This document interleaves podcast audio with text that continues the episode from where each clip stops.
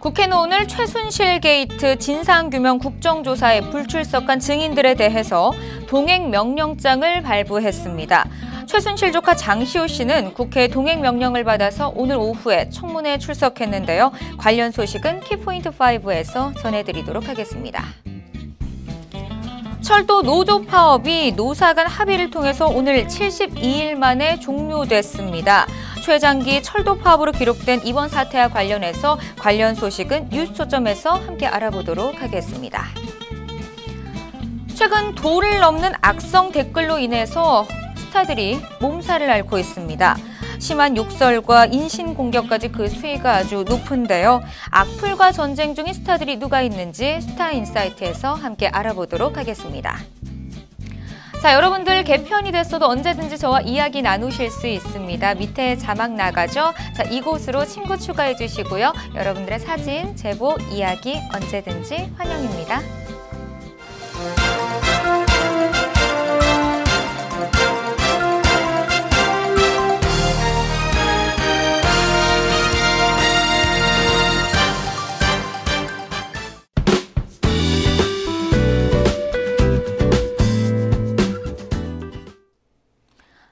최순실 국정농단 사태 진상규명을 위한 청문회가 어제에 이어서 오늘 두 번째로 열렸습니다.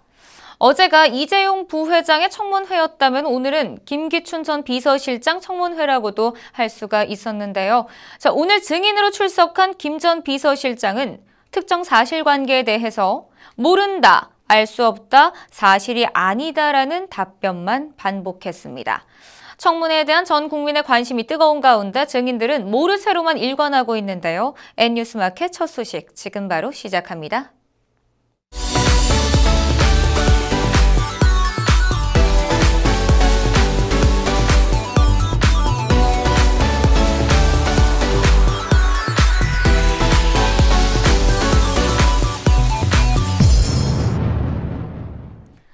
김기춘 전 청와대 비서실장이 오늘 고 김영한 전 수석의 비망록에 적힌 세월호 관련 내용에 대해서 사실이 아니라고 밝혔습니다. 백상일 기자가 보도합니다. 김경진 국민의당 의원은 이날 청문회에서 김기춘 전 비서실장에게 고 김영한 수석의 비망록 일부를 보여주며 내용을 확인했습니다. 김경진 의원은 비서실장이 지시한 것으로 보이는 내용에 시신 인양 안 된다. 시신을 인양하면 정부의 부담이 늘어난다는 뜻으로 해석할 수 있다며 어떻게 시신 인양을 막을 수 있느냐고 지적했습니다. 이에 대해 김기춘 전 비서실장은 비망록은 작성자의 주관적인 의견도 들어갈 수 있다며 그런 일은 없다고 주장했습니다.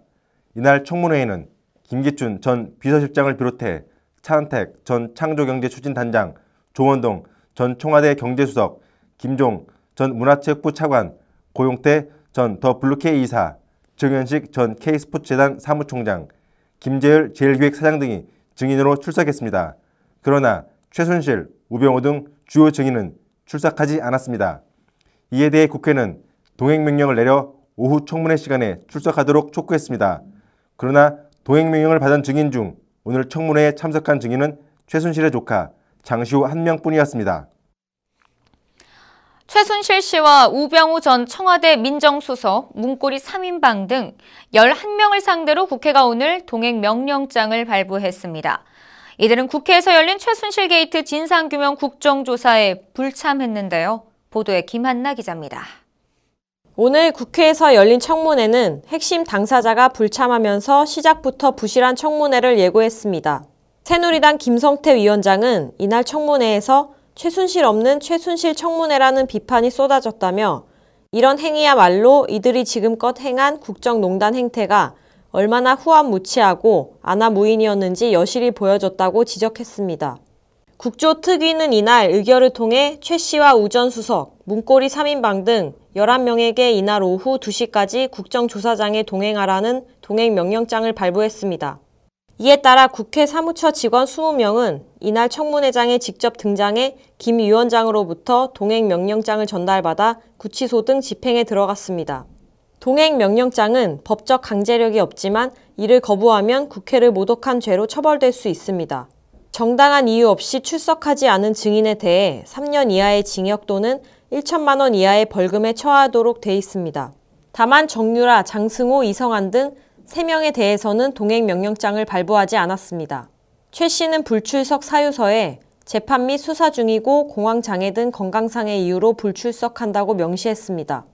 우전 수석은 청문회를 앞두고 잠적하면서 증인 출석 요구서 자체를 수령하지 않았습니다. 문고리 3인방은 건강상의 이유와 재판 및 수사 중 사생활 침해 등의 이유를 들며 불출석했습니다. 출석한 증인 중에서는 김기춘 전 청와대 비서실장이 핵심인데요. 김영한 전 청와대 민정수석 비망록 등을 통해 김 전 실장이 세월호 참사 7시간 의혹 등에 깊이 관여했다는 의혹이 이른 바 있습니다. 또한 김종 전 문체부 차관이 검찰 조사에서 김 전 실장이 정유라를 돌봐주라고 말했다고 진술한 것으로 알려져 파문이 일고 있습니다. 마린보이 박태환이 한국 선수로는 처음으로 25m 쇼트코스 세계 수영선수권 대회에서 금메달을 목에 걸었습니다. 김한나 기자가 보도합니다. 박태환은 오늘 오전 캐나다 온타리오주 윈저센터에서 열린 대회 첫날 남자 자유형 400m 결승에서 3분 34초 59로 가장 먼저 레이스를 마쳤습니다. 러시아의 알렉산드로 크라스니크가 3분 35초 30으로 박태환의 뒤를 이었습니다. 한국 선수가 쇼트코스 세계 선수권을 제패한 것은 박태환이 처음인데요. 아시아 선수가 이 종목에서 우승한 것 또한 최초입니다. 박태환은 프랑스 야닉 아넬이 2012년 11월 프랑스 선수권 대회에서 세운 세계 기록인 3분 32초 2호에는 미치지 못했지만 2007년 11월 경영 월드컵 시리즈 베를린 대회에서 우승할 때 세운 자신의 최고 기록은 갈아치웠습니다. 박태환은 앞서 열린 예선에서는 3분 38초 47로 전체 72명 중에서 2위를 차지해 8명이 겨루는 결승에 올랐습니다. 쇼트코스 세계선수권 대회는 올림픽 규격 50m의 절반인 25m 길이의 경기장에서 치르는 대회인데요. 박태환이 쇼트코스에서 공식 경기를 치르는 것은 2007년 11월 경영 월드컵 시리즈에서 세계 대회 연속 3관왕에 오른 이후 9년여 만입니다. 당시 박태환은 자유형 400m와 1500m에서 각각 은메달을 따내며 한국 선수로는 사상 처음으로 대회 시상대에 올랐습니다. 이후 10년 8개월 만에 출전한 세계선수권 대회에서 그는 다시 한번 한국 수영사를 새로 썼습니다. 박태환은 이번 대회 자유형 100m, 200m, 400m, 1500m 등 4종목의 출전 신청서를 냈습니다. 내일은 자유형 200m에서 다시 메달에 도전합니다. 30대 그룹이 매출 감소에도 불구하고 기부금은 늘린 것으로 나타났습니다. 보도에 황혜연 기자입니다. 기업 경영 평가 사이트 CEO 스코어 조사 결과 30대 그룹 193개 계열사의 올해 3분기 누적 기부금은 9,177억 원으로 1년 전보다 12.8% 증가했습니다. 반면 같은 기간 매출은 708조 178억 원으로 3.5% 감소했습니다. 이에 따라 매출 대비 기부금 비중도 0.134%로 소폭 상승했습니다. 그룹별로 살펴보면 매출 대비 기부금 비중이 가장 높은 곳은 1.016%를 기록한 KTNG였습니다. KTNG는 3분기까지 2조 3,421억 원의 매출을 기록했고 238억 원을 기부금으로 사용해 유일하게 1%를 넘겼습니다. 이어 CJ, KT, 두산, 삼성 등이 뒤를 이었습니다.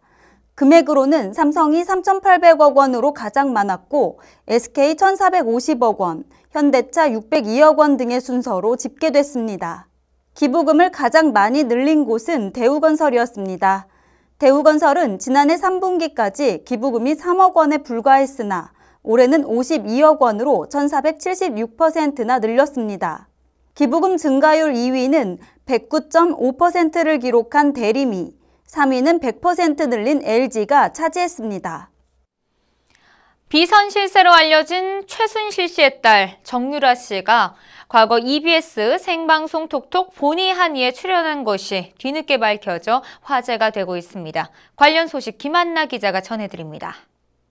최근 동영상 사이트 유튜브에는 지난 2006년 7월 19일 방송된 EBS1 본의 아니 723회분이 공개됐습니다. 해당 영상에서는 본의 아니의 도전 작은 거인이라는 코너에 정유라 씨가 승마 유망주로 소개됐습니다. 당시 11살로 서울 경복초등학교에 재학 중이었던 정 씨는 개명 전 이름인 정유연으로 등장했습니다. 마장 마술을 연습하는 모습과 교내 방송국 아나운서로 활약하는 모습 등이 담겼는데요. 영상 중간에는 딸 정 씨를 응원하는 최순실 씨의 모습도 확인할 수 있습니다.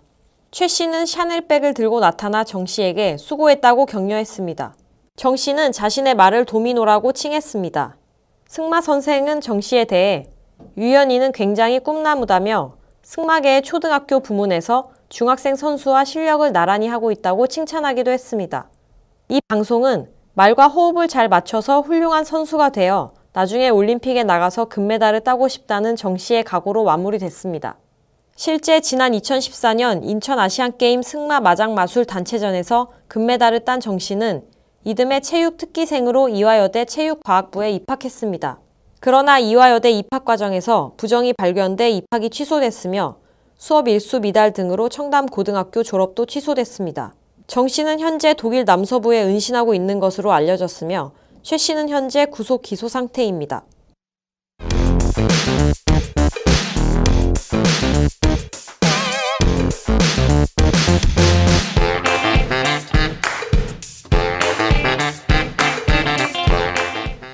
지난 9월 27일 시작된 철도 노조 파업이 오늘 노사 간 합의로 사실상 마무리됐습니다.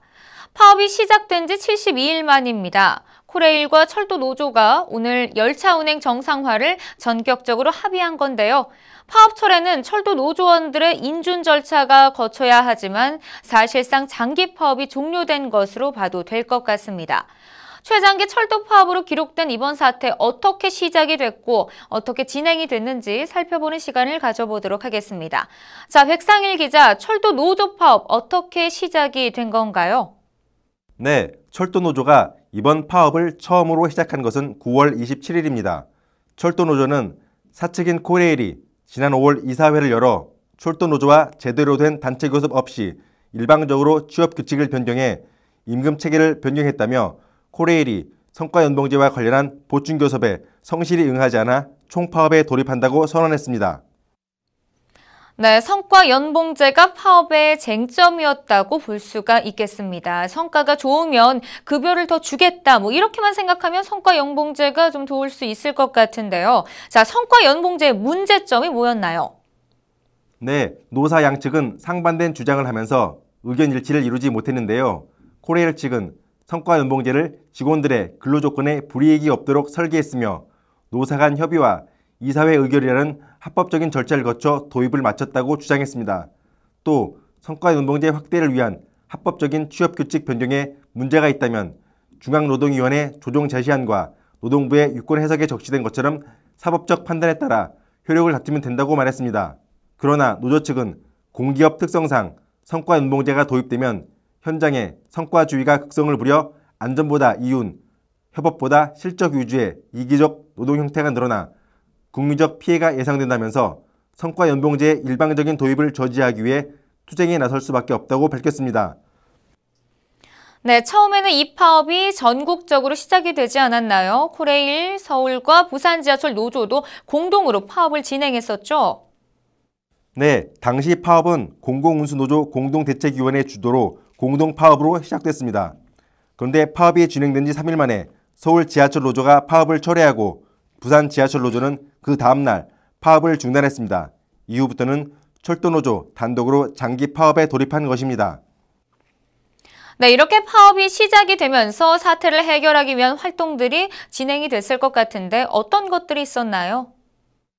철도노조는 파업을 시작한 후 국회 등 정치권의 중재를 촉구했습니다.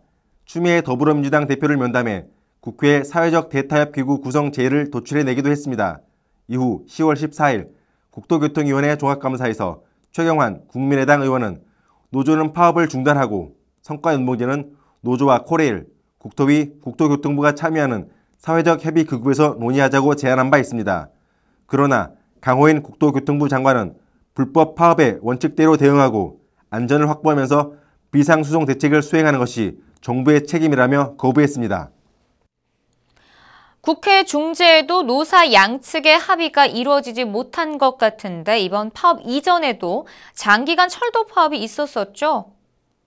네, 지난 2013년 12월 9일부터 31일까지 23일간 장기간 파업을 한 적이 있습니다. 당시에는 수도권 고속철도 자회사 설립과 철도 민영화 등 이슈로 대립해 파업이 이루어졌습니다. 코레일 측은 철도 노조의 파업이 불법 파업이라고 주장했고 노조 측은 수서발 KTX 법인 설립이 근로 조건에 영향을 미치는 문제이기 때문에 합법이라며 대립했습니다. 네, 파업은 노동자들이 취할 수 있는 몇 안 되는 권리 중 하나인데요. 노 측에서는 정당한 것으로 주장하면서 파업을 하더라도 사측이나 정부에서 불법으로 간주하면서 문제가 되는 적이 참 많았습니다. 자, 이번 파업도 노사 간 대립이 많았죠? 네, 홍순만 코레일 사장은 지난 10월 21일 직원들이 복귀하지 않더라도 6개월 이내 화물열차 일부를 제외한 모든 열차를 정성화한다는 계획을 발표하며 노조의 입장을 받아들이지 않겠다고 했는데요. 철도노조도 2주 단위의 투쟁 계획을 제시하며 파업을 지속하기로 방침을 세워 파업이 장기화됐습니다. 네, 이렇게 파업 초기에는 국민들의 관심도 많았을 것 같은데 여론도 파업에 무관심해지기 시작했습니다. 바로 요즘 전국을 강타하고 있는 최순실 게이트, 최순실 국정농단 때문인데요. 사실 파업을 하고 있는 것인지도 잘 모르는 국민들도 참 많았을 것 같습니다. 네, 점점 파업에 대한 관심이 줄어들긴 했지만 파업은 계속됐습니다. 그러던 중 야 3당 원내대표들이 11월 22일 철도 노조의 장기 파업 사태 해결을 위해 우선 파업을 초래하고 국회 상임위원회가 파업 사태와 관련한 진상조사를 벌이겠다는 제안을 하면서 사태 해결에 실마리가 보이기 시작했습니다. 김용훈 철도노조 위원장은 각 지부장이 참석하는 확대 쟁의 대책위원회를 열고 지난달 23일 지부별 총회를 열어 야 3당에 대한 조합원들의 의견을 수렴하기 시작했습니다. 그렇지만 파업 강행을 요구하는 분위기가 강해 12월에도 파업은 지속됐습니다. 그러던 중 오늘 철도 노사 양측이 본격적으로 임금 협상에 합의하고 사실상 파업을 종료하게 됐는데요. 엄중한 시국에 파업을 강행하는 것은 부담이라는 것이 파업을 종료하는데 많은 영향을 미친 것으로 보입니다. 파업이 사실상 종료된 것으로 보이는데요. 사실상 종료됐다는 것은 어떤 의미인가요? 노사 간 협의가 이루어졌지만 노조원들의 합의도 필요한데요. 철도노조는 내일 확대 쟁의 대책위원회를 열어 파업 종료 여부와 업무 복귀 시기를 결정할 방침입니다. 이미 노사 합의가 도출된 만큼 노조원들도 찬성할 것으로 예상돼 사실상 파업이 종료된 것으로 보는 것입니다. 네, 파업이 종료된 것은 다행스러운 일인데 그간의 피해 좀 있었을 것 같습니다. 어느 정도의 피해가 있는 것으로 추산이 됐나요? 네, 사측인 코레일이 추산한 피해 금액은 11월 24일 기준으로 685억 원으로 집계됐습니다. 열차 운송 차질로 인한 손해액과 대체 인력 인건비를 모두 포함해 추산한 금액입니다. 파업 기간 중 수도권 전철 구간에서 열차 운행 중단 등 사고는 있었지만 다행히 인명피해를 낸 사고는 없었습니다. 그렇습니다. 이제 철도 노사 간 합의가 이루어진 만큼 안전한 철도 운행이 가능해질 것이라고 기대가 됩니다. 앞으로는 파업을 하지 않아도 노사 간의 원활한 협의가 이루어지는 문화가 만들어졌으면 좋겠습니다. 백상일 기자 설명 잘 들었습니다.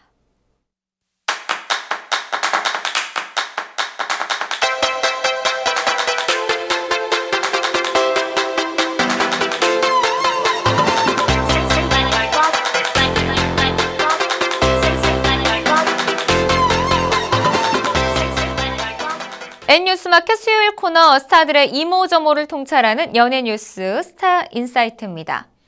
엇갈린 팬덤일까요? 아니면 단순히 익명 속 누군가를 저격하는 것일까요? 요즘 도를 넘는 악성 댓글로 스타들이 몸살을 앓고 있습니다.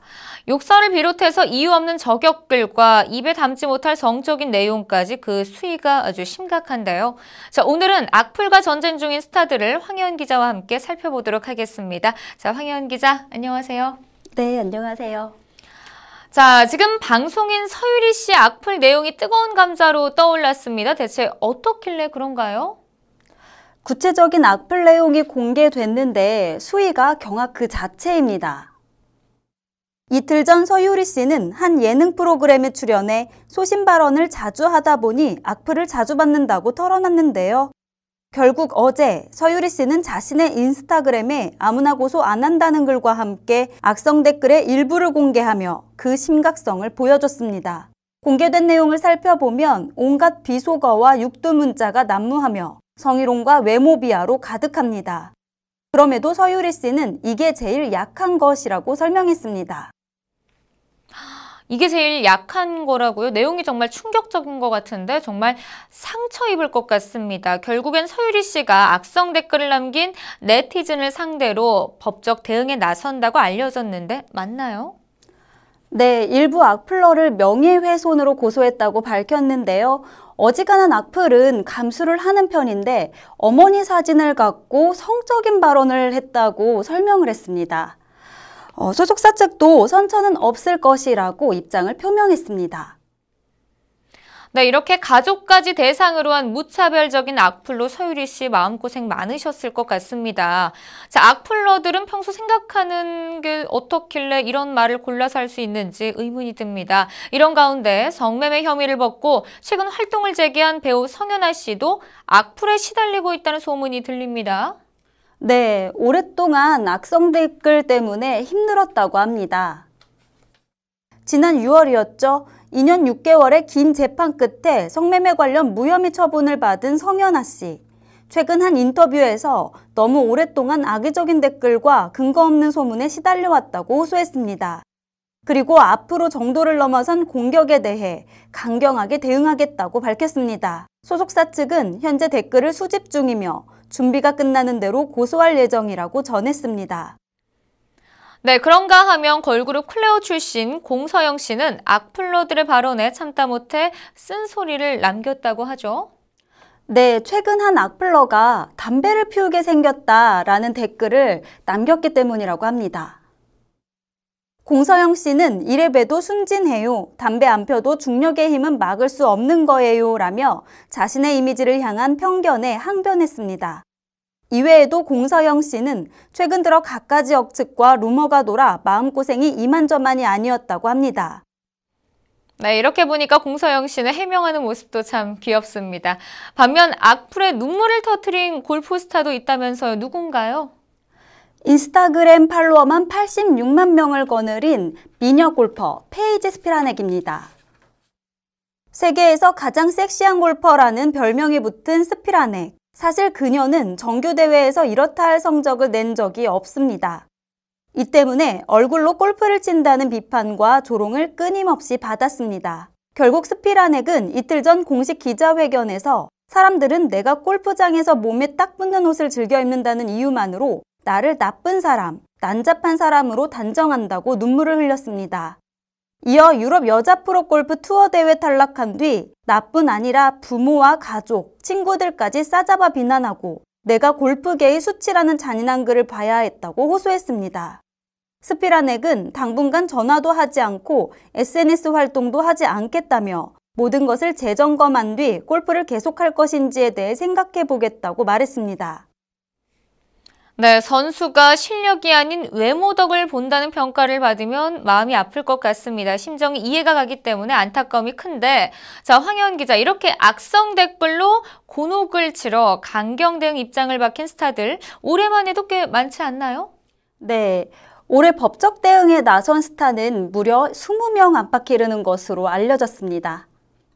먼저 지난 8월 걸그룹 티아라와 다이아가 오랜 기간 지속적으로 루머를 유포하고 근거 없는 비방을 한 누리꾼에 대한 수사를 요청했습니다. 그룹 B1A4와 오마이걸 소속사 역시 명예를 훼손시키는 악성 댓글에 강경 대응 취한다고 밝혔고요. 지난 6월에는 배우 한예슬 씨가 1년간 악플을 단 악플러를 고소했습니다. 또 유재석, 정영돈, CN블루, AOA 등이 소속된 FNC 엔터테인먼트는 최근 악플러 30여 명을 고소하기도 했습니다. 배우 이정재 씨도 지난 1월 임세령 씨와의 열애를 인정한 후 악성 루머들이 계속되자 악성 댓글을 단 악플러 30여 명을 무더기로 고소했습니다. 박시우 씨도 자신에 대한 악플을 단 누리꾼 76명을 무더기로 고소한 바 있습니다. 이외에도 여자 연예인 성매매 찌라시로 인해 연예계가 발칵 뒤집혀지자 찌라시에 등장했던 달샤벳 유빈, 스피카 양지원, 강소라, 남보라, 신세경 씨 등이 악성 댓글에 시달리자 법적 대응에 나섰습니다. 네, 황혜원 기자 얘기 잘 들었습니다.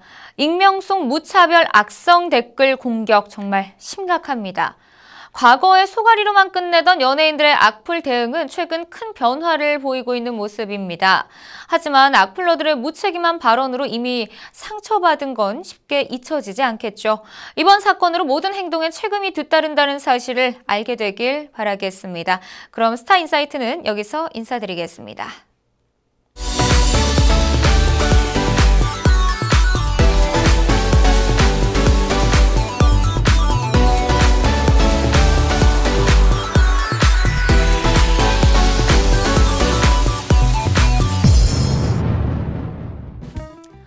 그간 뉴스로만 알려졌던 설마 설마 했던 잠담한 얘기들이 이제 수면 위로 드러나고 있습니다. 대기업 총수들에 이어서 오늘은 최순실 씨 일가와 주변 인물들이 증인으로 출석했는데요. 이들은 특검 수사를 염두에 둔 방어막 치기에만 급급했습니다. 최순실 없는 최순실 청문회라는 비판 속에서 증인들은 한결같이 모르쇠와 잡아떼기 콜라보레이션은 계속됐습니다. 여기에 자신의 의정 보고서에 넣을 형식적인 멘트만 날리고 있는 국회의원들도 답답하긴 마찬가지입니다. 이번 최순실 게이트 국정조사 정말 최순실 씨를 증인석에 앉히지 못하고 이대로 끝나는 것이 아닌지 걱정이 듭니다. 두 손으로 하늘을 가리는 행위는 이제 그만두길 바랍니다. 이들에겐 이제 국민의 심판만이 남아 있습니다. 언제나 사람이 먼저인 방송 변화를 두려워하지 않는 뉴스 이상으로 N뉴스마켓 수요일 방송 여기서 마치도록 하겠습니다. 시청해주신 여러분 고맙습니다.